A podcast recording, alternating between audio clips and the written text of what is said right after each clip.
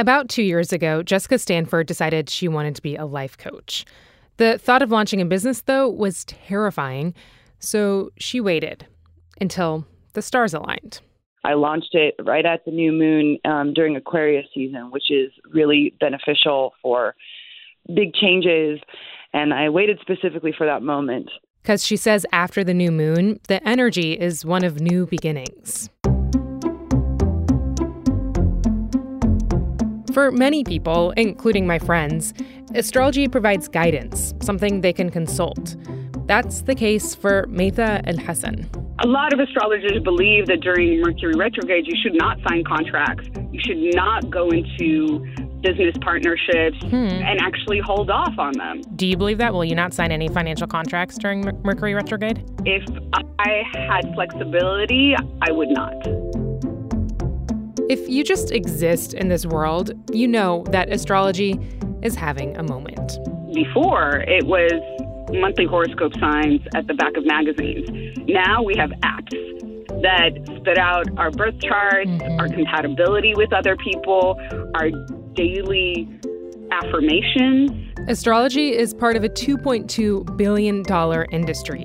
Between the online columns and subscription services, people are leaning on it to find meaning and to make some money.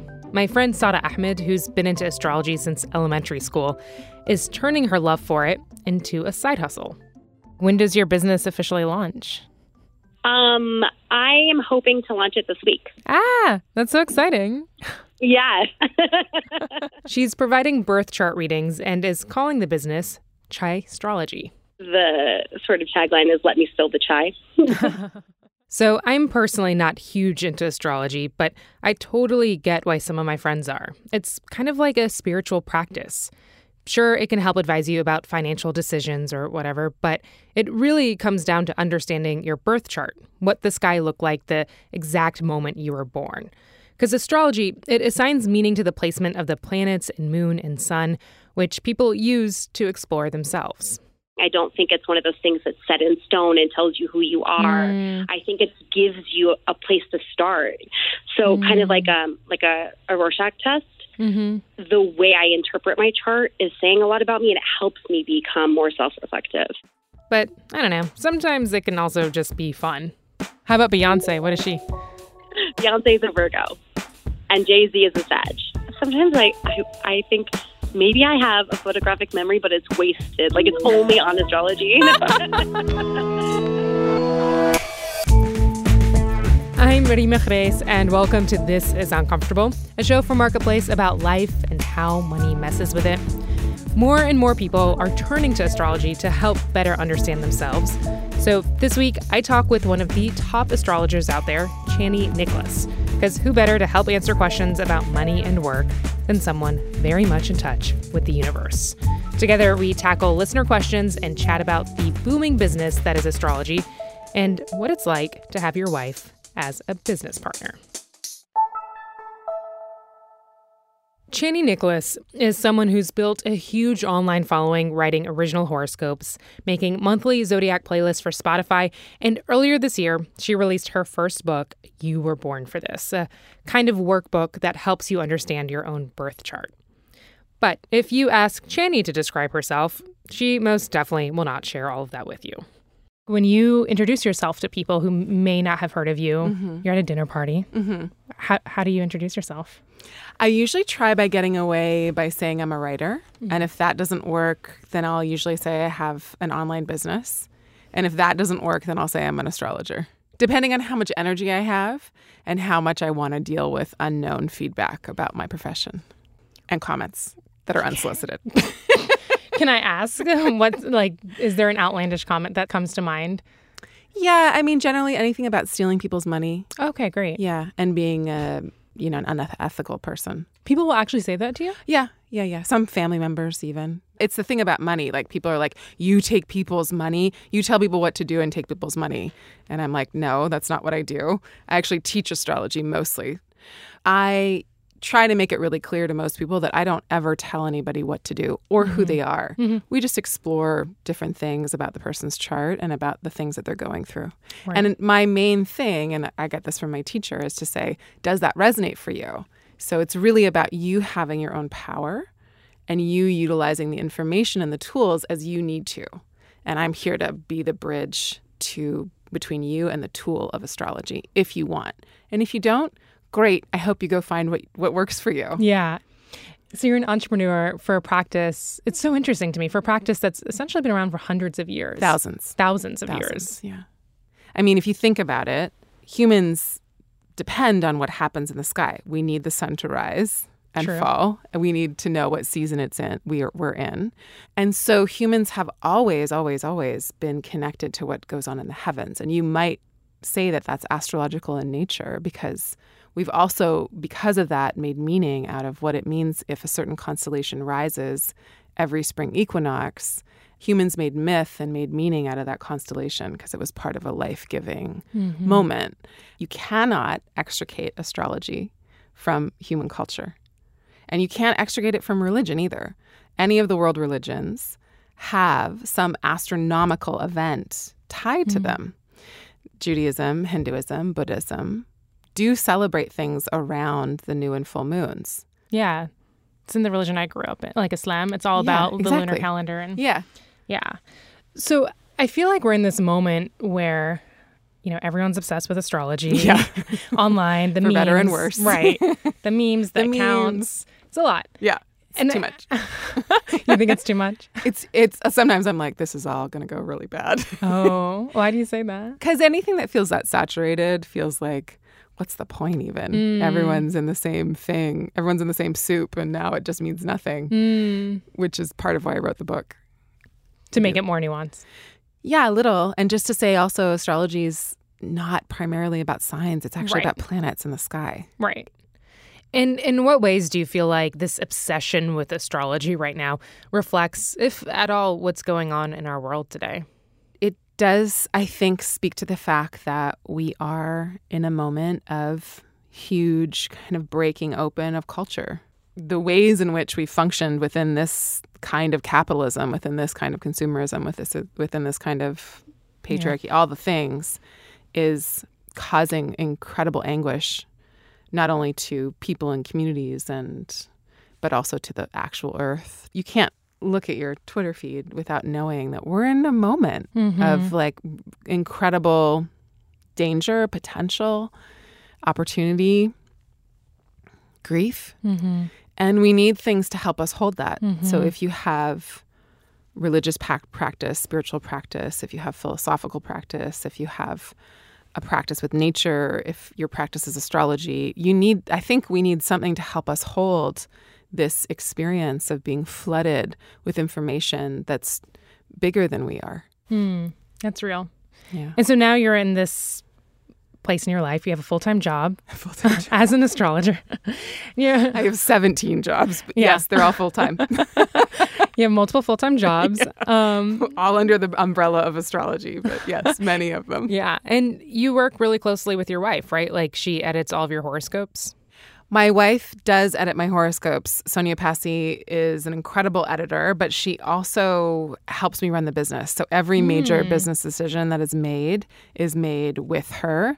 And every great idea is usually hers. So she actually structured the book. She Oh, was the one who was like, this is the way in which people will actually understand what you're trying to tell them. That's Because amazing. I just wrote a version of the book that was like, here's everything I know about astrology, blah. and then she was like, like, no, um, honey." no, that doesn't work. I can't imagine uh, what it's like to have a romantic partner and a business partner be the same person. Um, I'd love to hear a little bit more about what that actually looks like for you.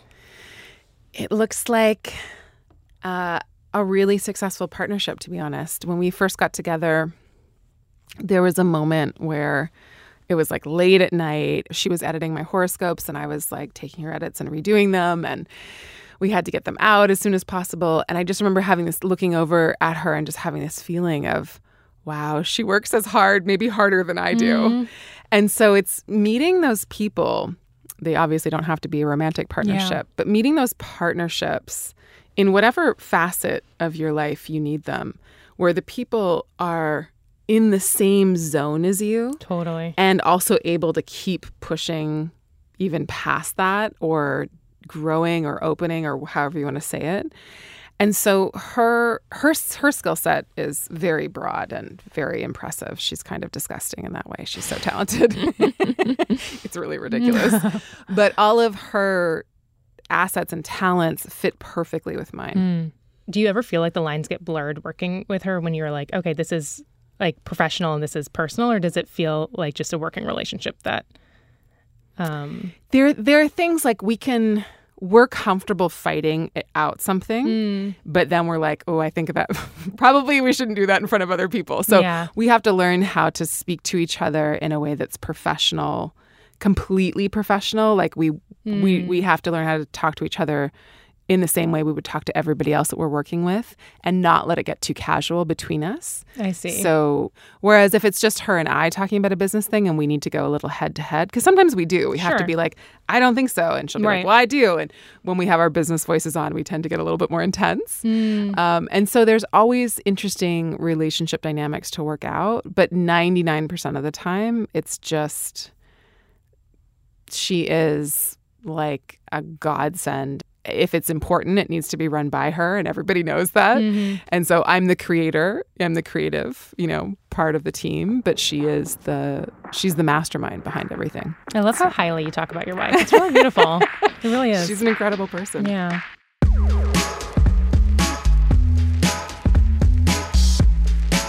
Coming up after the break, we tackle listener questions about spending too much money on things we do not need and why everyone is so obsessed with productivity.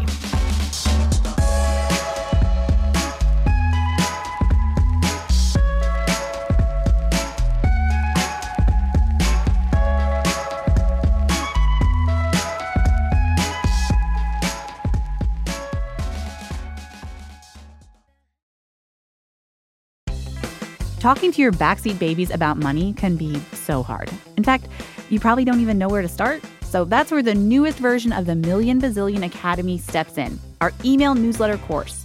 You can start whenever, and you'll get a new lesson each week that you and your kids can complete at your own pace.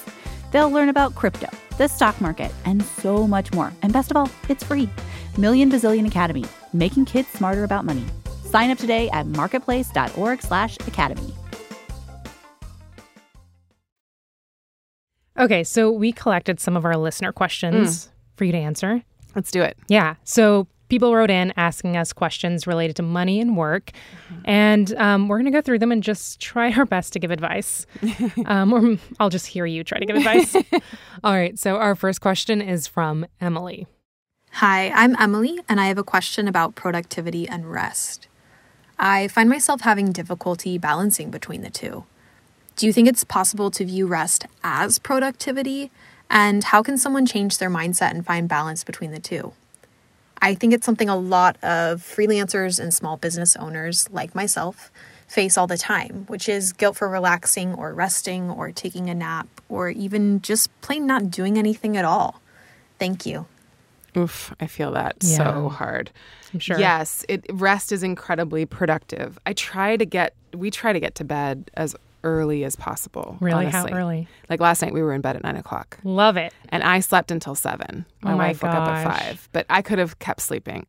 And I will oftentimes, if I'm starting to feel that exhaustion come, I will work laying down because if you're laying down, your adrenals have a better ability to recharge although probably not if you're laying down and working necessarily but but definitely laying down is really important yeah it is how your adrenals oh. recharge oh. and refill but I have to say that, like, some days I wake up and I am just exhausted and I can't produce the thing that's on my calendar that I'm supposed yeah. to produce. And so I've got to switch it up and do something else. Hmm. Do you ever feel guilt over that? All the time. How do yeah. you overcome that guilt? I don't know if I do. Yeah. I don't know. When you are an entrepreneur, the, you know, making money, it's all on you. Totally. You don't do the work, it doesn't get done. And then also, you have to learn when and where to let go. Hmm and trust that the next wave of energy will come. My wife and I both have gotten much, much better at being like, it's not coming today, and I'm mm. just gonna hmm. shut it down mm. instead of wor- instead of wasting my energy, like kind of working. I'm just gonna not. Totally. When I read this question, the first thing that came to mind was just how much we tend to glorify productivity, So much. right? Like we praise people and applaud people who are overworked, who make sacrifices. You're constantly faced with that message. And so Yeah. how do you balance the fact that like, yeah, you want ambition, you want to be productive and but also like you need to live your life, you know? Yeah, it there's a cost to it. Yeah. Everything has a cost. And it's all about what which bill you want to pay. Hmm. So if you have huge ambitions, but you really want to spend more time with family and friends, then the cost is not getting as much work done. And that can be totally okay for you. If it's not okay for you, then the opposite has to be true in a way. I think it's also really good, and again, this is a totally privileged thing to say, but when you travel or or enter into cultures that are not so focused on the American dream Yeah. and the American idealism of accomplishment, and you go to places where it's really about connecting with each other, having no devices out, no one's allowed to work. Love that You know, scenario. and Yeah. where it's like people are really deeply connecting with each other, that can be enough to kind of rewire your brain to be like, wait, this is actually also life. Mm-hmm. It's, you know, maybe I need to have more balance in these ways. Yeah, I like that. All right, let's move on to the next question. It comes from Sarah. Okay, so here's my problem. I like buying things too much, like clothes, concert tickets, miscellaneous things at Target. Um, I just get really happy when I go shopping with money that I really shouldn't be spending. I know that some people use shopping as a coping mechanism, but I just find so much happiness when I actually own something. How do I stop finding so much joy in owning stuff? What's coming to mind? This is so funny. Um, I'm like, what? What do you have in Taurus? Where's your Venus?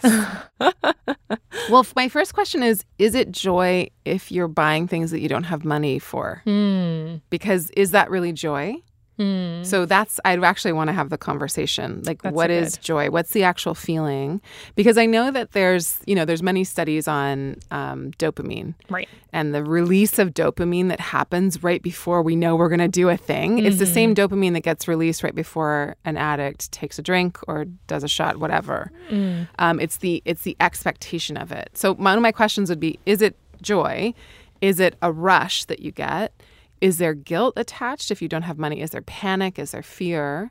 There sounds like there's a lack of control, and that the the thing that happens to you when you're spending money is actually maybe something that you that's bigger than you. Wow. And so I also want to know where else we can find that in your life because it does sound like it's about luxury and beauty and having things that you love. And so I also know that some of us can find that in nature Mm-hmm. and some of us can find that in relationship also and some of that can some of us can find that in meditation like if we if you see something that you really want it what happens if you wait 24 hours to buy it Hmm. can you and if you can't then there's a something compulsive in there Right. that i just want to like go into and like, like let's piece let's go right there and then unpack that Mm-hmm. it's it's serving an emotional need Mm-hmm. and so, what is that emotional need? What's there? Is it Mm. loneliness, anxiety? You sound like a therapist. Yeah. Um, it reminds me of what my roommate used to say whenever she was like going through bouts of sadness. She'd be like, "Oh, you can always tell how I feel based on how many boxes are outside our door." That's right. Um, For me, it's like ice cream containers. right. um, so basically, she needs to dig deeper. I would say so. But Yeah. who am I? I don't know her. She doesn't know me. She doesn't have to listen to me. what do I know? Um, okay, so let's try to help someone else. Um, I'm just over here nodding my head enthusiastically. All right, so I'm going to read the next question. One of our listeners wrote in and said, I have a boss who is distrustful and makes my day to day feel toxic. I know I'm planning on quitting in six months, though. How can I make the day to day of my job better and reframe the next six months so I am not dreading them? So she knows she's going to leave. I'm curious how you what advice you'd give her because it's really her question is like I know I'm going to approach a toxic environment. How do I do it in the most positive way and still maintain my sanity? Yeah.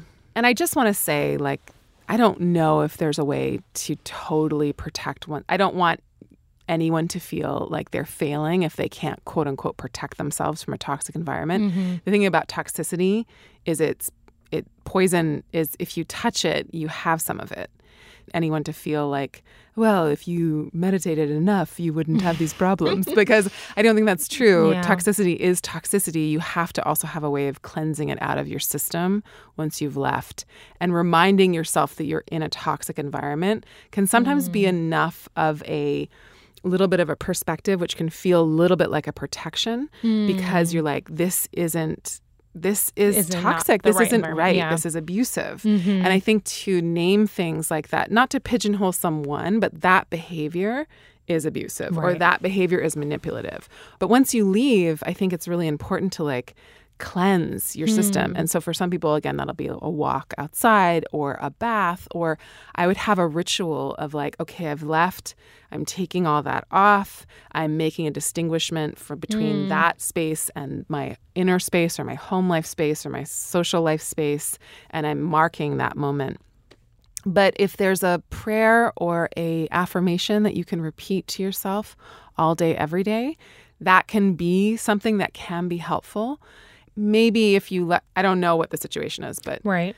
If there's opportunity to leave before that, then also that would also yeah. be good. Yeah. But it is nice that she has a deadline or an expiration great. date. It's great. So I would prep before I go into work to have something hmm. to remind you who you are and that you're going into a situation where you have to have a certain amount of armor up and that throughout that you're giving yourself some love and affirmation and some energy. And then after that making a distinguishing mark like i'm leaving that and i'm leaving it behind. Wow that's really great. When i was thinking of answers for this question i was like lean in on the positive things. Talk to your coworkers more. I don't know. That too. That too. All right we have one more question for you. Uh, here it is I'm in a career that doesn't bring me a lot of joy, and I want to transition out of it and into something else, but I don't know exactly what. Uh, I wonder if I should just quit, live off what little savings I have, just to force myself to figure out the next thing, or should I just keep this job, try some hobbies, and see what sticks? Or is there a third option I'm not seeing? Thanks. Does she know what she wants to do? It does not sound like she knows what she wants to do. It Doesn't to do. Sound like it. Yeah. I sympathize with you. It's it's a hard place to be in, especially if you have the comfort. And it's not a question I don't think that anybody can answer for you because only you know what it means to you to be financially insecure. To to give up your job is to be financially insecure. Yeah. Some people are cool with that, some people are not. Are you a person that likes to take those kinds of risks? Are you someone that's okay, you know, living on rice and beans or what have you? And so you really need to know what works best for you. For me, it's good for me to kind of push myself off the edge, off yeah. the cliff, and, and dive. right. So that's where I thrive. So understand where you thrive. What are the conditions that you thrive within? Mm. And then hmm. build those out for yourself. But I think like what also stuck out to me here is she's having a hard time figuring out what she's actually passionate about. That's it. Yeah. And you don't have to make the decision all at once. If you're not in a toxic environment, if the thing pays your bills, my thinking goes like, then work after hours yeah. on the thing that you want to do, work weekends. Or like maybe you need to go on a retreat somewhere for like three weeks and go sit and think about it. Or maybe you need to do a business development workshop. Or there's a million different ways to start to get your creative juices flowing. Yeah. And you can't rely on being inspired. You really have to right. rely on practice and showing right. up to the drawing board day after day after day. Right. That's it's not something that just like lives quietly within us that's waiting to come out. yeah. um, which it's is like definitely how I've thought about it. Twenty four seven. That doesn't happen. But you have to know like what it is that you're like, I need to pursue this or I will not be satisfied. Mm-hmm. Mm-hmm. That's great. Yeah, I think those are all of our questions. Great. And you answer them beautifully. Great. I really enjoyed talking with you. thank you so much for having me. Yeah, thank you.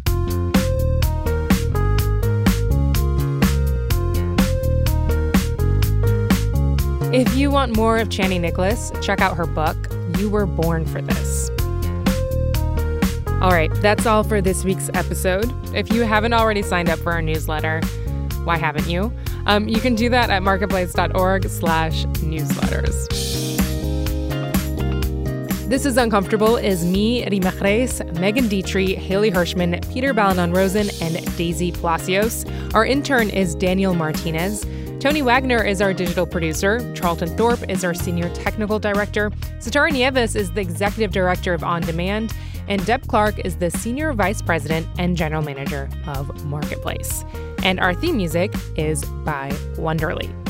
All right, catch y'all next week.